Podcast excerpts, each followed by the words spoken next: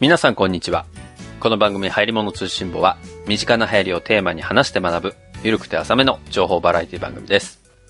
毎週日曜0時配信。本日も、ホネストと小平でお届けします。しまーす。そんなわけで小平さん、どうも、小平です。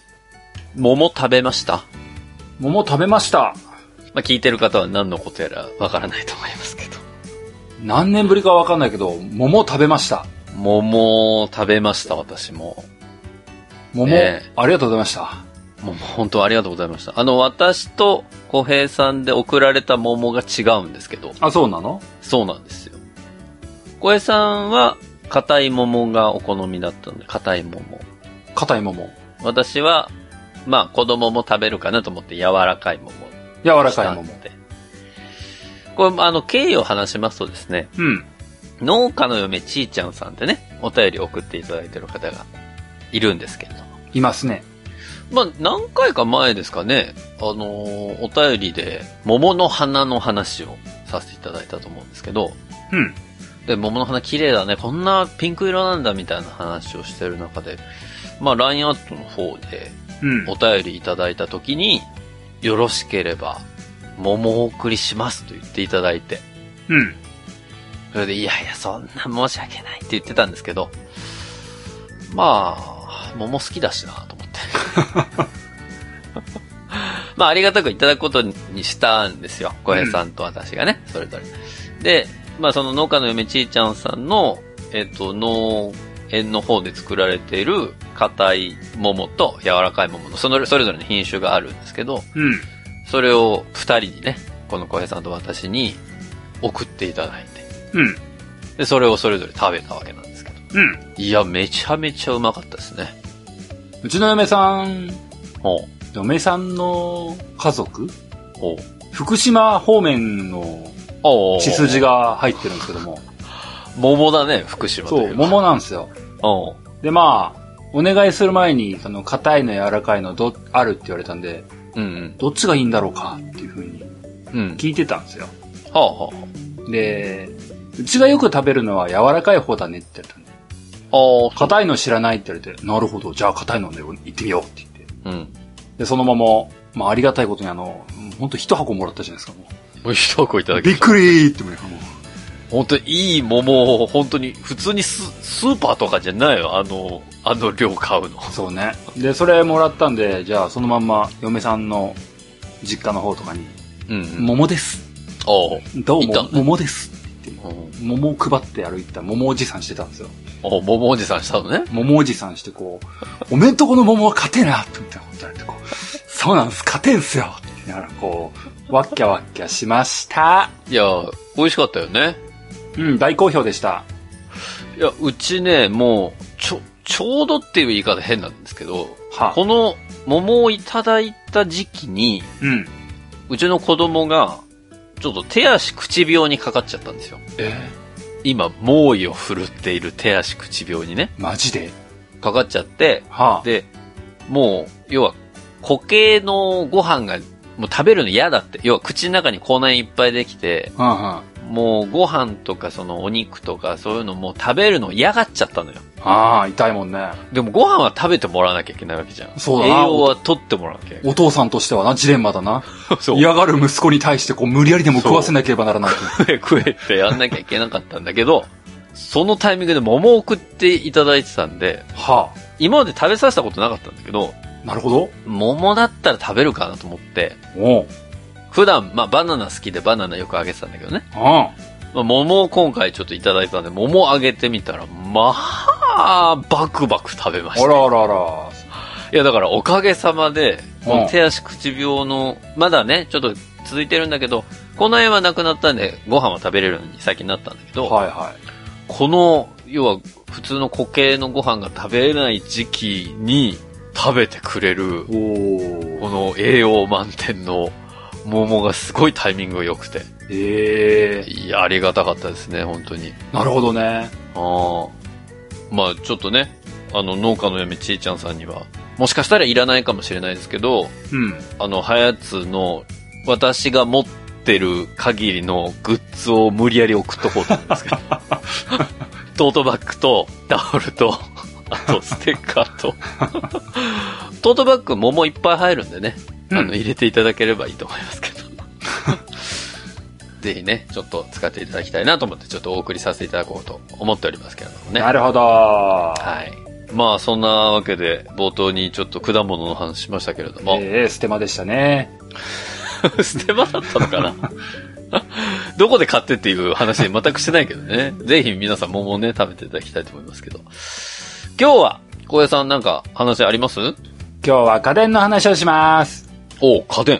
今日は時短調理ができる家電の話をしますよ。時短調理といえば、ホットクックですけど。そう、ホットクック。おう懐かしいね。リニューアル前の人は聞いたこともないと思いますけど、ホットクック。ホットクック。やりましたね、う昔。ーん、そうなんです。ほ今日は、まあ、ホットクックはじめ、う。おう時短調理家電が今来ているよと。ほその話を受けて、そういった話をしていきたいなと思ってます。う。わかりました。じゃあ早速、本編の方に参りましょう。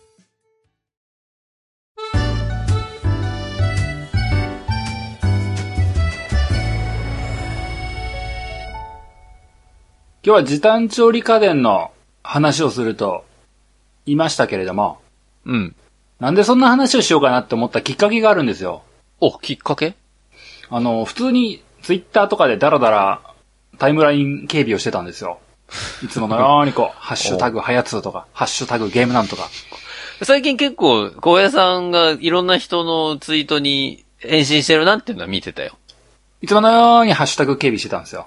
はあ、で、ハッシュタグ警備もすぐ、あの、そんなにね、あの、つぶやき多いわけじゃないんで、すぐ終わるわけですよ。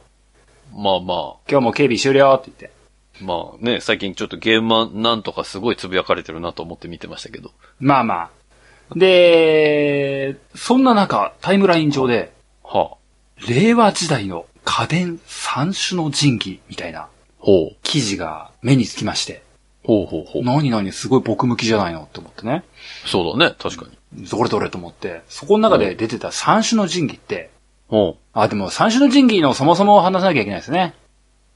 あのー三種の神器って、1950年代ぐらいによく言われてたものがあるらしいんですよ。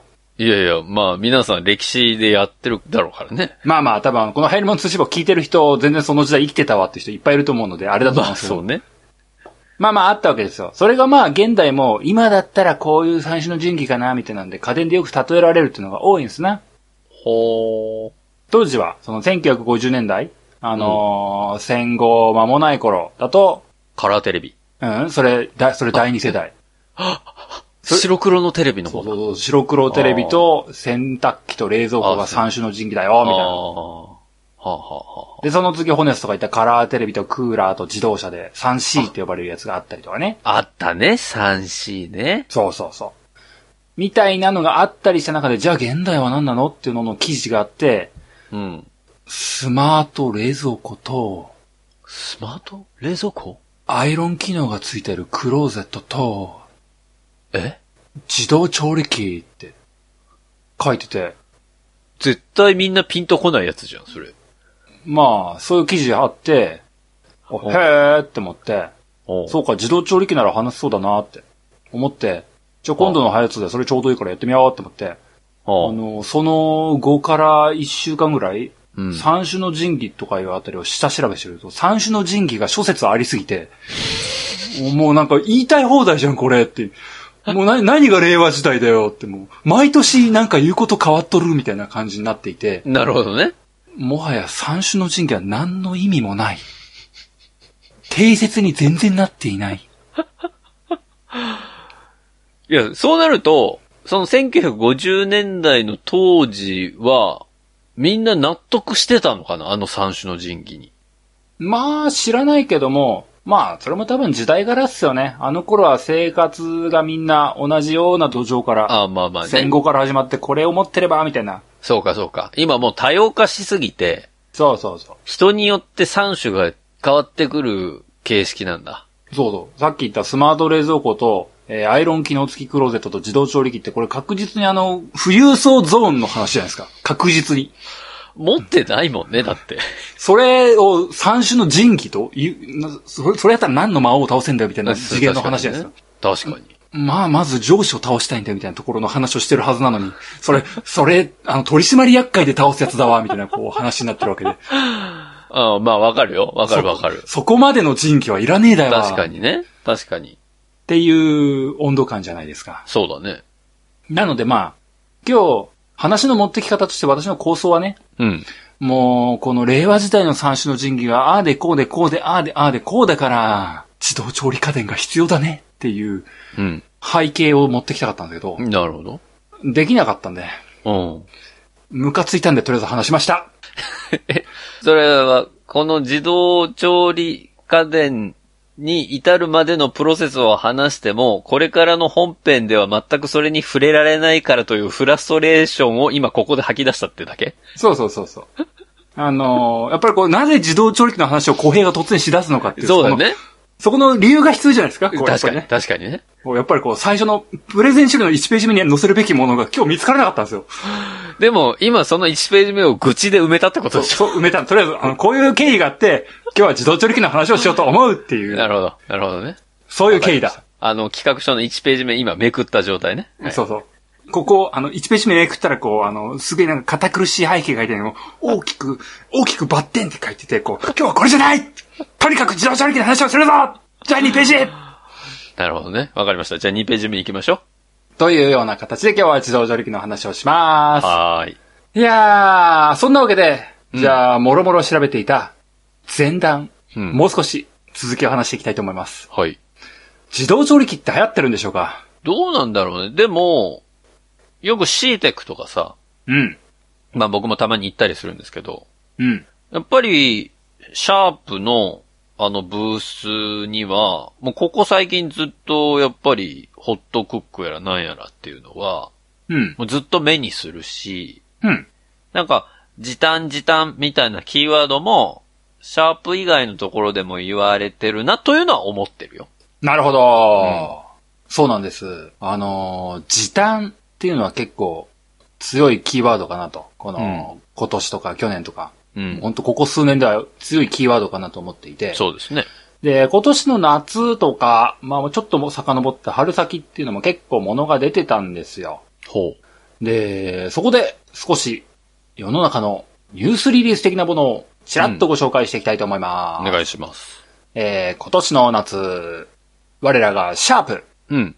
シャープは、自動無水鍋ヘルシオホットクック。はい。これに2から6人用の大容量2.4リットルタイプをおう発売いたします。でかいタイプのやつね。 8月22日に発売いたします。お、じゃああと、もう10日ちょいぐらい。えー、販売の予定価格は7万円前後になる予定です。まあ、6キュッパだろうな。多分なそして、ニュースリリース2件目。ティファールから、はティファールが1台7役の電気圧力鍋クックフォーミーエクスプレスを今年9月に発売します。あ、ほう。価格は6万円前後予定。ああ、まあ、ちょっと安いぐらいなんだね。そして3つ目。うんアイリスオーヤマ。おアイリスオーヤマは、えーグリル鍋としても使える電気圧力鍋を9月12日に発売します。ほう参考価格は18,800円。うっすっげえ安い。 さすが愛です、これは。さっきの聞いちゃうとね、だいぶ価格は抑えられますけど。そうです。ねへ。ーそして、うんタイガー。お、タイガー魔法瓶は、おかずとご飯を同時に調理できる IH 炊飯ジャータクックを6月21日に発売済み。タクック。価格は3万1000円前後。ああ、まあまあ、タイガーらしいね。そして、もう一件、タイガー。おうえータイガーは、えー8月1日に発売予定していました、えー圧力 IH 炊飯ジャー炊きたてを発売延期します。え、なんで新たな発売日は、えー9月1日になりま ?1 す。ヶ。月ずれた。えーちょっとあの、不具合見つかりました。炊きたてってやつえー炊きた、それはあの、ちょっと違う炊きたてかもしれないあ、け違どう、あ、そうね。こちらはあの、全自動調理でおかずを作れるという炊飯器ということで、あータイガー頑張っております。なるほど。炊飯器の新しい分野を開拓しようとしてるわけね。米だけじゃないっていうね。ええそうです。ここまででニュースリースのご紹介は終了でございます。なるほど。結構いろいろ出てるんですね。いずれも、うん。自動調理系の機能がついたもので、うん。シャープとティファールはうん。完全な自動調理。は自動調理専用の製品ですね。あ。うん。アイリスオーヤマはどっちかちょっと圧力鍋。うん。自動調理という触れ込みをしてるけども、これは本当に自動調理なのかっていうレベルの自動調理感。今までの圧力鍋を、いや、自動調理できますぜっていう文言を付け足しただけっぽいやつ、ね。そうそうそう。うんキャッチフレーズに、きしくも自動調理という言葉が書いているみたいな感 じだね。やりそう。アイリスオーヤマがやりそう。はい。そしてタイガーは、あのーまあ、いつものように、最近血迷ってるので、ちょっと紹介しましたっていうぐらいです。まあ、米じゃない、ね、方面に行こうというね。ええあのータクック自体も昔から出していましたし、おうえー自動調理機能っていうのも、まあまあ、そもそも炊飯器って自動調理って言うんじゃないかな、みたいな、こう、そこ、その感じが見え隠れする。確かに。まあまあ、昔かまどで炊いてた時から比べたらだってお米入れてね、ボタン押すだけだからもう、炊飯器自体が自動調理ですからね。ええおうあのタイミング的にあの、実はあの、象印さんも、煮込み自慢っていう、ああのあ。煮込み料理が自動でできるってやつがあるんですけども、それ自動調理じゃないのあの、これちょっとあの、出したのが昔すぎて、今回ちょっと、うん、ゆ許してやっかって言って見逃しました。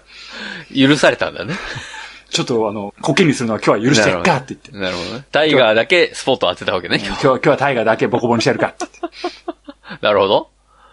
で、まあ、ここまで話して、こんな感じで、うん。まあ、メーカー寄らずですよ。うん。シャープ、ティファール、アイリス、オーヤマ、タイガー。家電は作ってますけども、あの、目指す道が違う、志の違う4社が、岸くも同じような触れ込みをしている。うん。これは自動調理来ているねと、うん。そういうことの表れなんじゃないかとほう。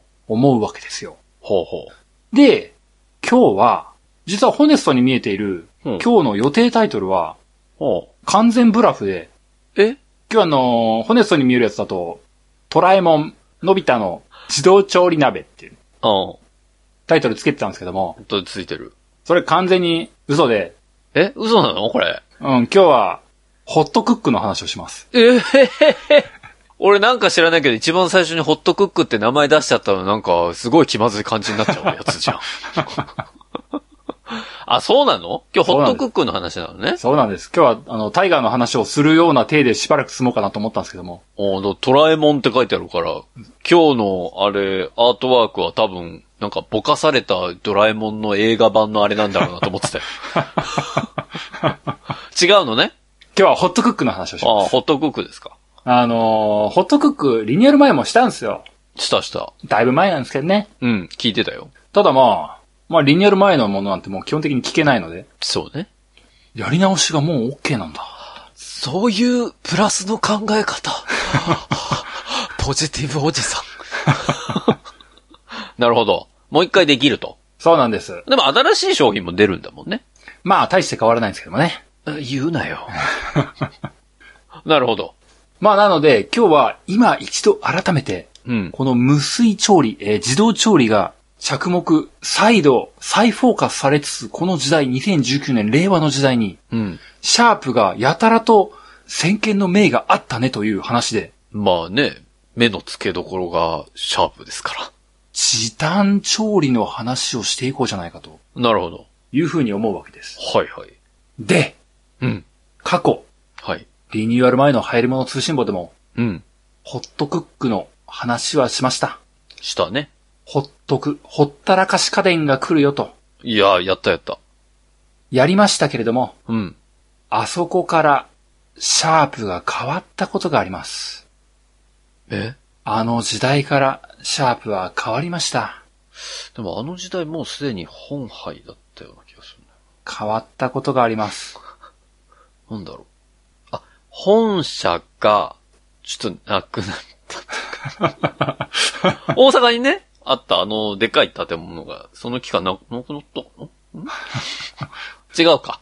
まあまあ、でもまあ、 まあまあ、あの、見、見売りしたっていうのは一個なんですけども、十分一個なんですけども。なんだろう、シャープが変わった点って、あんまり知らないな。まあ、そんなに厳密にあの時期とバチッと比較してっていうほどの厳密さを求める気はないんですけども、うん。今回、あの時のホットクックにはなかった機能。そして今回、今出ている主戦場のホットクックについている機能。うん。それは、心キッチンなんですね。ふぅ。うん、うん、心キッチンか。そう。心キッチンですよ。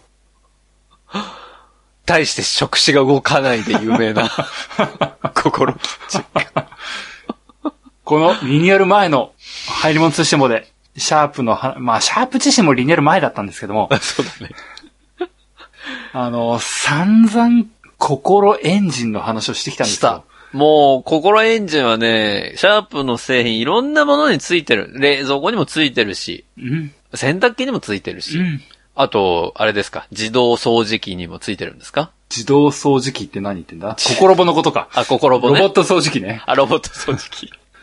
ごめんごめん。そうそう。そこら辺にもまあ全部ついてて、はい。全部小江さんに取り上げていただいて、私は全てにおいて、心エンジンに対して、それいるかなみたいな。一律、もう一貫した対応を取ってきたんですよ。ね皆さん過去知らない方は、もうね、今言いますけど。それを、そうか。ホットクックにもつけてきたか。ええ。そうです。なるほどね本。当言ってもらった通り。ヘルシオ、はい。心棒、うん。 AIoT 冷蔵庫、ああ、やったね。そしてホットクック。うん。すべてのシャープのキッチン家電には、うん。心棒がキッチン家電というかはさておきだが、キッチン家電には、うん。心プラスというはい。サービス、心キッチンというサービスがうん。導入されました。新たにね。ホットクックにも入り、盤石、いやー、完全なる体制、もう違うんだよな。心キッチンネットワークが完成いたしました。シャープの目指すところがちょっと違うんだよ、それがな。今一度言いましょう。リニューアル前の入り物と志望聞いてない人に今一度言いましょう。心キッチンは、家族の気持ちに寄り添って、うん。そっとサポートする。はい。より、ぴったり寄り添う。そんなサービスです。うん。 AI と IoT で進化するスマート家電。はあれどうしました皆さん、あの、あの、もう、もう30分くらい続きますよ、これ。あ、なんか、シャープの会社案内聞いてるみたいな感じになっちゃ った。いや、わかってるよ。うん。まあまあ、初めて聞いた方は、え、そんなのあるんだってなってるかもしれないけ ど。まあ僕はもう、心エンジンについてはもう、いっぱい聞いてきましたから。まあ、この切り口だと、もう、入り物通信簿、100回以上聞いてる人は、興味が湧かないんでしょうね。まあまあ、大体想像はつしてました。おうおうおうじゃあ、当時のホットクックの話を、薄ぼんやり思い出していただきたい。はい。薄ぼんやり思い出していただいた上で、うん。ホットクックが、うん。当時と比べて何ができるようになったのか。うん。それは、ディスプレイがえ、フルドットになったんです。ピンとこないです よね。えー、っと、なんと、今までのホットクックは、はいわゆるデジタル時計あ、はい、おはい。表示する文字盤と同じように、うん。あとはまあよくある炊飯器とかでよくある液晶パネルと同じように、ああ、はい、はい、はいはい。数字を表現するための液晶版だったんです。あなるほどね。だから、もう、表示できるものが決まってたんだ。ええ。ね。 4桁の数字ぐらいしか表示できなかったんです。なるほど、なるほど。これがどういう弊害を生んでいたか、当時の入り物通信簿はそんなことつゆ知らずに話しておりましたけども、うん。数字しか表示できない。うん。ということは、ということはホットクックでほう。メニューを選ぶとき、おレシピブックを片手に、はえーっと、ビーフカレーは4の7。ピッピッ、ピッピッ、ピッピッピッピッピッ、ピッピッピッピッピッピッピッピッピッ。よーし。ってやってたわけです。なるほど。 4の7。うん。はて。じゃあ4の6は ?4 の8はカレーとかじゃないレシピブックがなければ、肉じゃが。わ、全くわからないわけですね。かんないね。それは、はあ、まあ普通にめんどい。めんどいね。そう、普通にめんどい。うん。この初歩的なミス。ピース言うてやんなよ。この、もともと7万ゾーンとか攻める、そこそこいい値段する家電のくせに、確かに。そんな微妙なところコストカット。うふふ、確かに。おいおいシャープさん、おいつものことだけれども、ううん。発想はいいんだが、爪が甘いぞと。怒られてるよ、シャープ。そういう、そういう隙があるから、入り物通信簿で取り上げられちゃうんだぞと。そういう隙があるから、パナソニックに後乗せサクサクされるんだぞと。そうだね、サクサクいかれてるもんね、大体いつもね。似たようなもの見たと思いますけれども、うん。パナソニックのはフルドット液晶で、こういうところ、すごい気が利いてますよね。優しいでしょ使いやすいでしょみたいなことされて、いそうねつも、なんでだよ。なんでだよ。なんでシャ、なんでシャープは売れないんだよ。なんでだよ。なんでだよってなってたのを、なってた。これ、また同じことされちゃうぞ。そうね。今回は、おう先出し、なんと先に潰すことができました。よかった、よかっフルドット液晶になって、た。はなんと、レシピブックを見なくとも、あ、うん。画面上を見ながら、うん。カレーとか、肉じゃがとか、文字が書いてる。そこにね。それを十字キーみたいなボタンでピッピピッピ押すと、はカレー、かき混ぜる、あ、はあかき混ぜない、はあ、はあ、はあ、は保温時間は何時間、あ。なるほど。何時間に美味しく出来上がるように、はあ、そういう予約まで、液晶だけで完全に設定できます。すごいじゃん。これ素晴らしい。これ、なぜできるようになったと思いますなぜできるようになったかって、えまさか、ほ、ほ、本杯が。 違うね。別にシャープの単体でできたもんね。心エンジンを積んだからってことそうなんです。あ、そうなんだ。心キッチンを積んだら、ああ、シャープの開発の人はあることに気づいたんです。ほ心キッチンを積むということがそもそもどういうことなのか。これう。は、うん。うん。レシピをうん。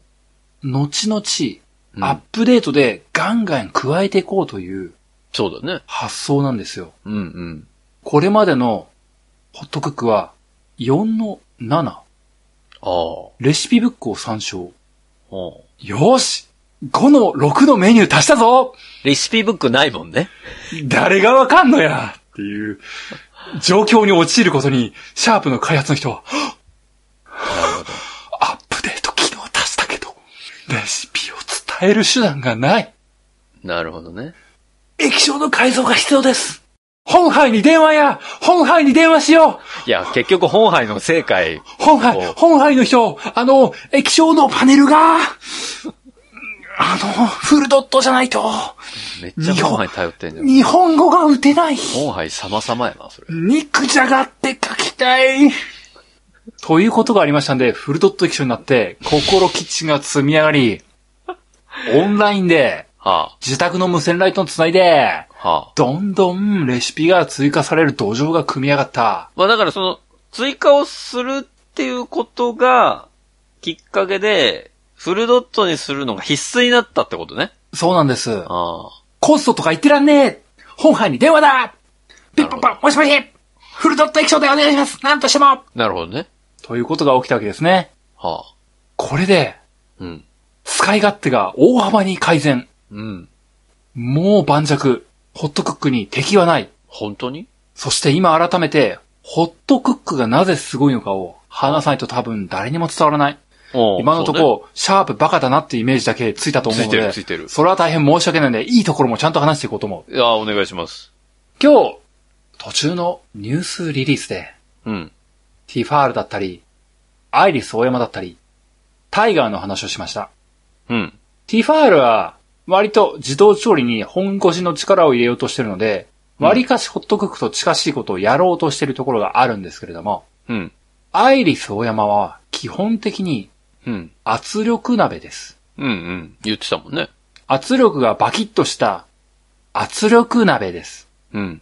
ほったらかし家電とは言えません。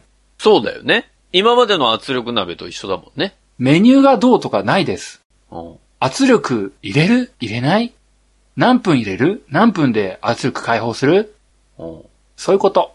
それも、自動調理、まあ、自動調理かもしれないけど、ちょっと、なんか、ジャロに電話する直前みたいな。ああ、 わかるけどね。いや、言ってることはわかんだけど、これでも、ちょっと、詐欺ってないみたいな。 そうね。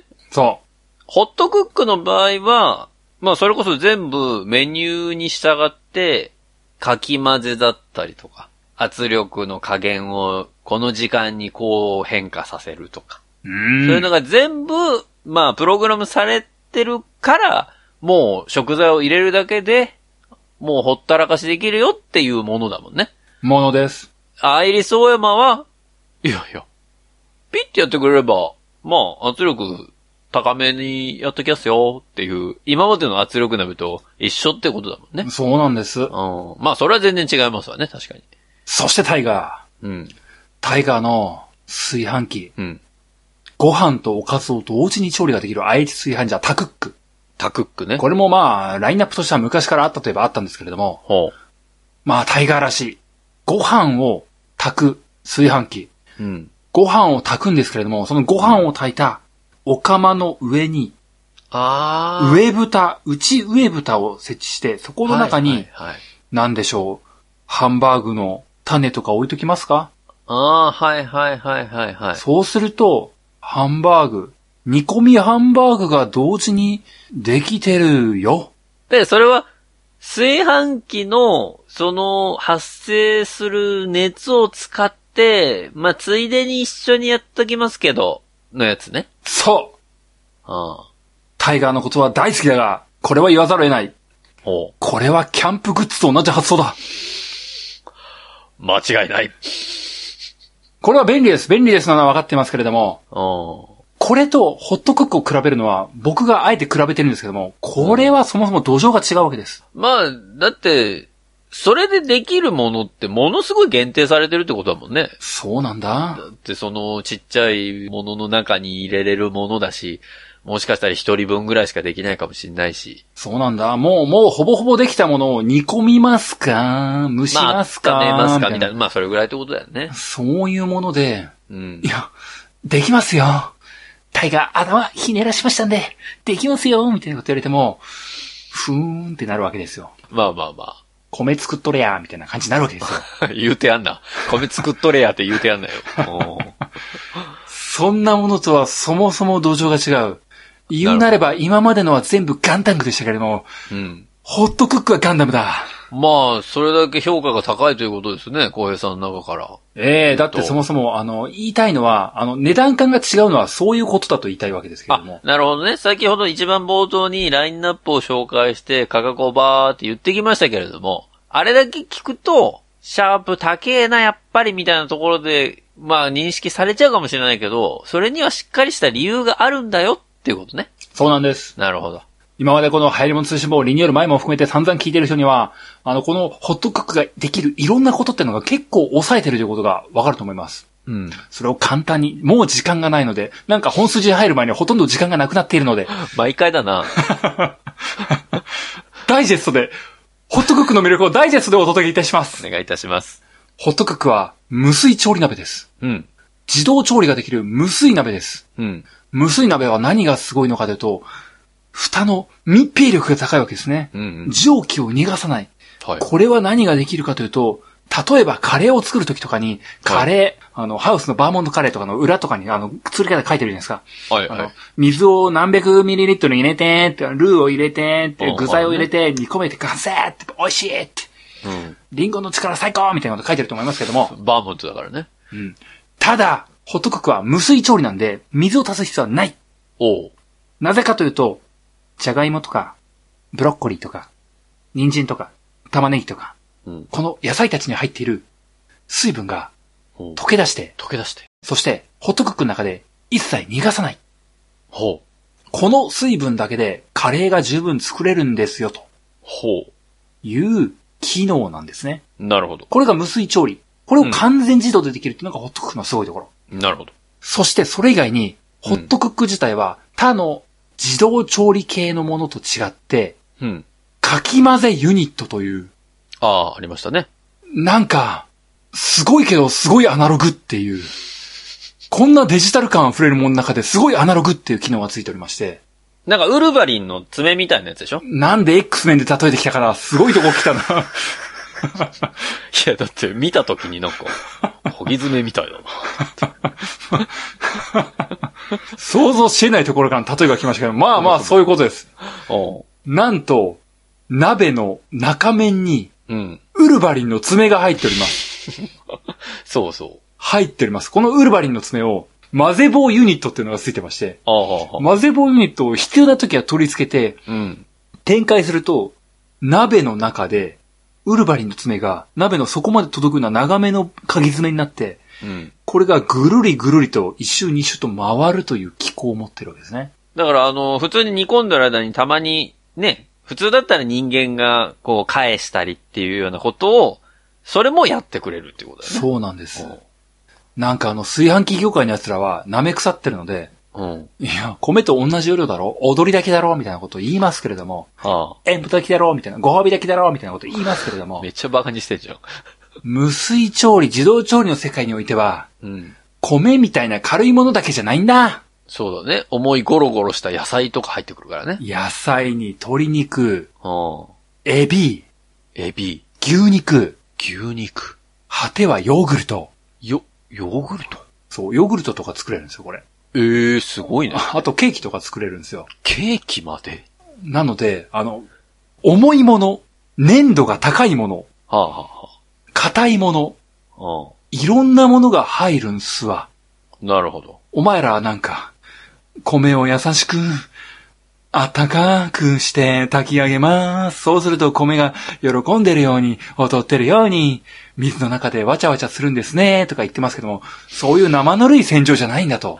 もっと激しいんだと。 X メンバリの能力が必要なんだと。こっちらミュータントじゃなきゃやっていけないんだと。なるほどね。そういうことなんです。なるほど、なるほど。なので、混ぜ棒ユニットついてます。うん。これをつけることによって、レシピの種類が格段に多く、そしてムラなく自動調理ができるというなるほど。幅が広がるわけですね。なるほどね。ああ、すごい。そして、もう一個。ホットクックは、朝、準備して、うん。夜帰ってくる頃には、美味しいご飯ができてるよと。なるほど。単身家庭もそうだし、うん。共働き家庭にも、はあ。優しい。帰りが遅いパパママにも優しい助っ人なんです。なるほどね。ほったらかしってなんかサボりみたいな感じに言ってますけども、うん。これはパパとママを支えるための優しさなんです。ありがたいね。そうやって言ってくれると、やっぱりなんか、ほったらかしっていうと、やっぱりマイナスのイメージを捉える、まあ、古い頭の方が多いですけれども。うん、世の中にはね。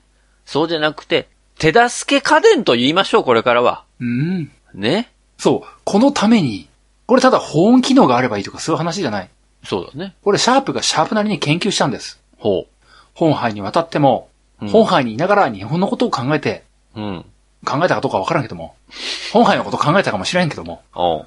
とにかく考えて考えて考えたのは、うん。いろんな食材を最大15時間後に調理完了するように設定するためにうん。何が必要かというと、人参と、うんじゃがいもと、うん。鶏肉と、エビと、ヨーグルトと、うん。ケーキと、うん。味噌米味噌米こんないろんなものが、それぞれ、加熱してから15時間後に、一切悪くならない状態で、あ食べられるという、安心して食べられるという状況を作ること。ーはあ。これって、結構、気を使ってるんですよ、と。まあ、大変だよね。だって、それぞれの食材によって、ね、餅って多分、熱を加えた状態での餅時間って違うもんね。おそらく。す。なんか、何も考えずに、ペーって押したら、あと、加熱しまーすって言って、15時間ひたすら加熱しっぱなしでーすって言ったら、もうなんかすごいもんできてるよ。そうだね。確かにね。なんか、ぎ牛肉が、カピのカピだよ。カピのカピって初めて聞くけどな、その表現。みたいなことにならないように、 うん。柔らかいホットクックから出てきた牛肉が柔らかいは美味しい美味しいよママこれ美味しいよってあ。なめるっちゃ。食ってる。そういう状況大事ですからね。ああ。ここれをできるようには研究しました。あ。そしてこれは、もちろん、日々、機能拡充がされることで大事なことがありますよと。なるほど。それ必要なのって、心キッチンですよね。ごめん。まあ、今日はあのー実は後編として、おうあの、心キッチンが全て揃った家庭という、おうおおなじみ佐藤さんちの漫談をやろうかと思ったんですけども、いや、聞きたい。まあ、やめましょやめん のう。やめましょう、時間がないので。ちょっと、いつかやってよ、そいれ。やいややめましょう。あの、心キッチンがフルラインナップ揃った家庭がこうなるよっていうのをやろうと思ったんですけども。 聞きたいけどね。それはもうダメだ、もうやめましょう、やめましょうってことで、ホットクックを持ち上げるために、ちょっと前段で話しすぎたという回でした。はい。ありがとうございました。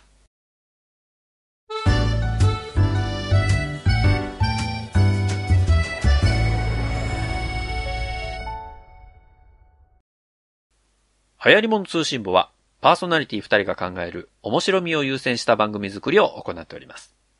番組内での商品、サービスの紹介は、面白みを優先するあまり、誤り、語弊のある表現を用いてしまう場合がございますので、内容の審議によくご注意いただくようお願いいたします。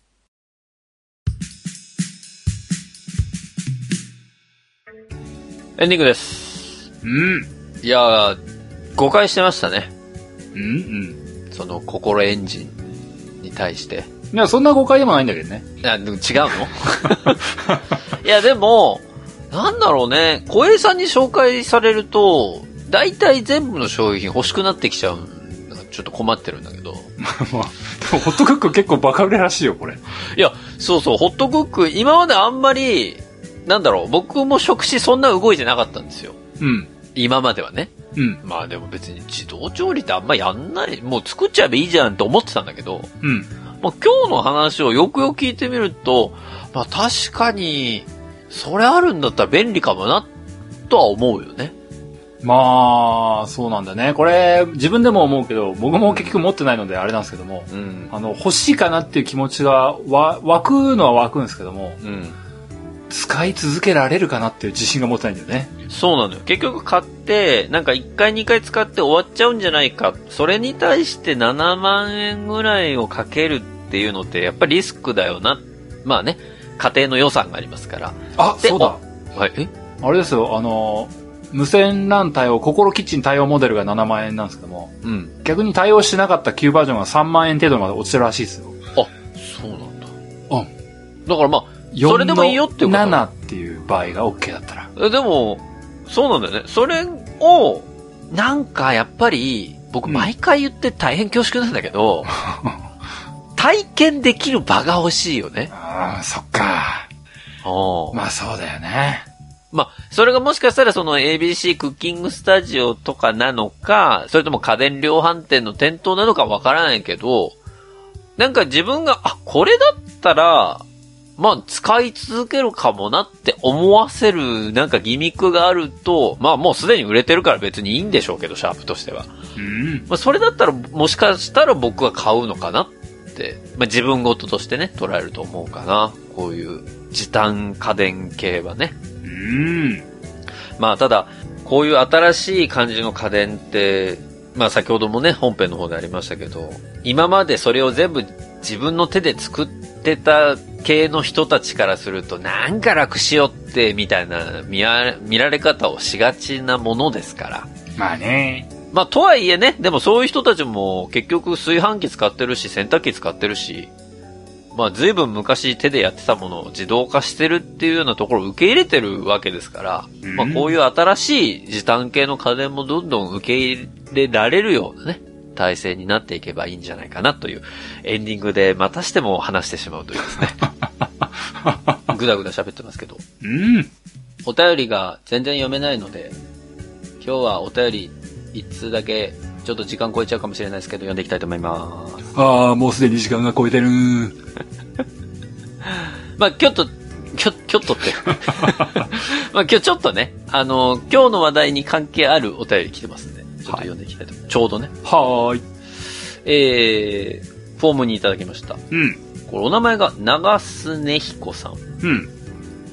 長須根彦さん。骨川ホネストみたいだね。うん、ち、違うけどね。おお。えー、じゃあということでいただきました。じゃあ。えーいつも楽しい話で笑いながら農作業のお供に聞いております。あ、どうもどうも。えー、ハヤツーの炊飯器の話で私もテンションが上がり、ほう。予算以上の釜を買ってしまいました。ごめん。私は農家をやっているのですが、うん。買いたての炊飯器で炊いた米はうまいとなるのですが、うん。仲間内でも徐々に性能が落ちて4年くらいでなんかまずく感じ、買い替えじゃないかうん。小江さん的な買い替え時か、メンテナンスはありますかということですね。なるほど。まあ、家電メーカーの手先として言うなれば、は買い替え時です。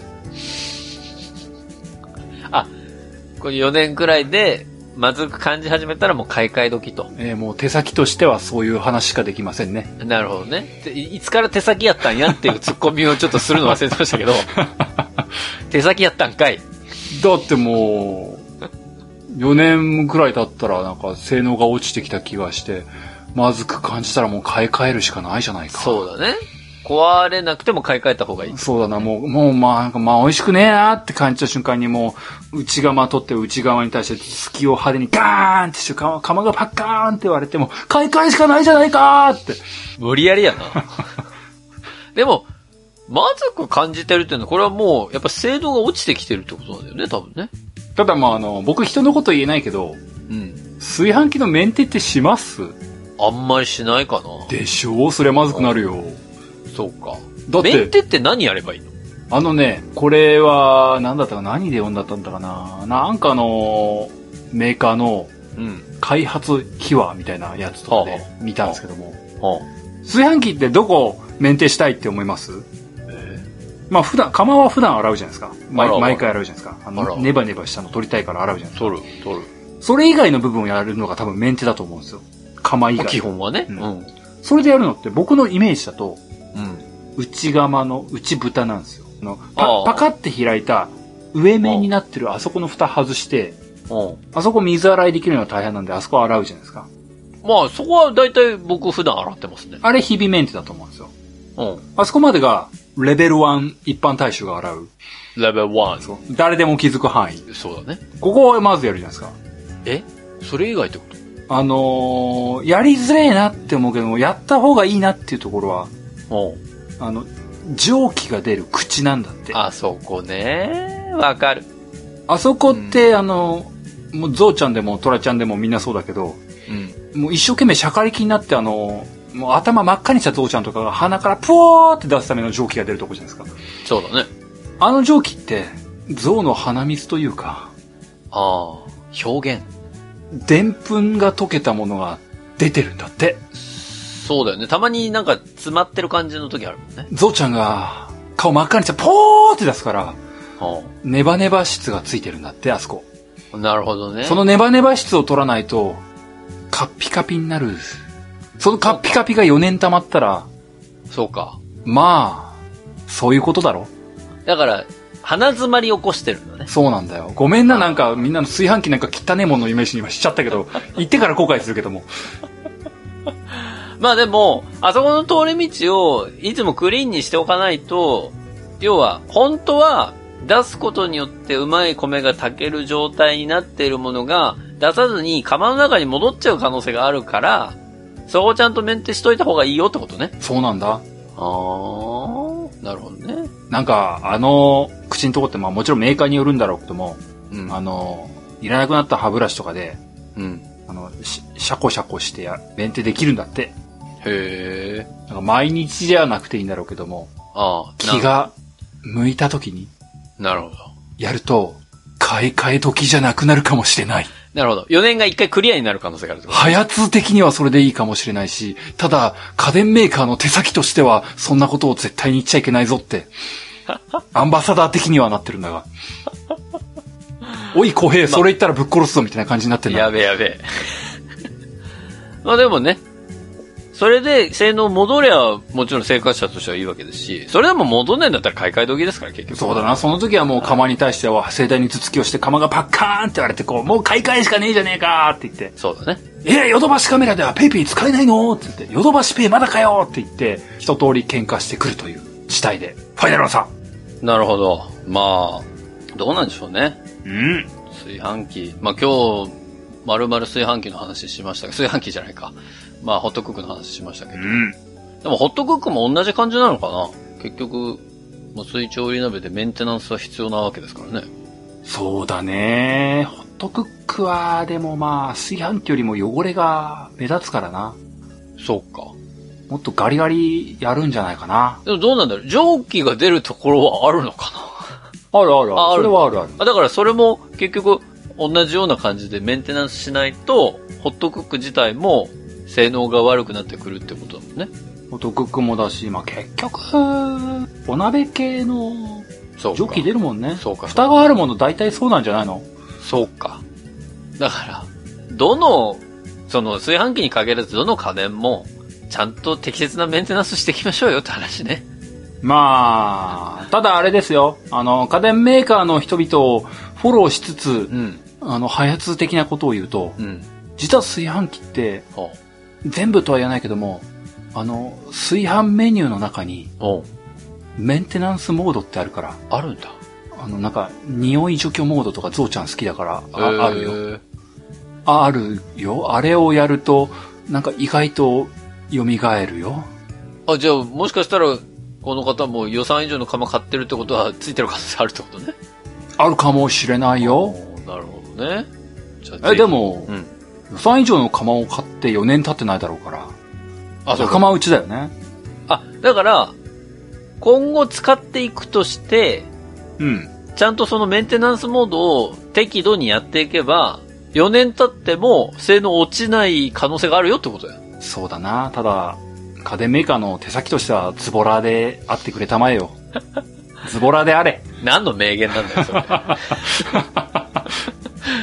まあ、そんなわけでね、皆さんからのお便り、まだまだ募集をしております。うん。えー、お便りは番組ホームページのお便りお便りフォームからお送りいただければと思います。番組ホームページは、ハリモン通信簿で検索するとアクセスいただけます。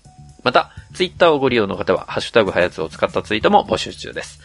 えー、皆さんからのメッセージお待ちしております。えー、そんなわけで、ハリモン通信簿第15 5。回、第15回はこの辺で終わっていこうと思います。うん。えー、また次回お会いできればと思います。お相手は私、ホネストと、声でした。それでは皆さん次回までごきげんよう。さようなら。また来週。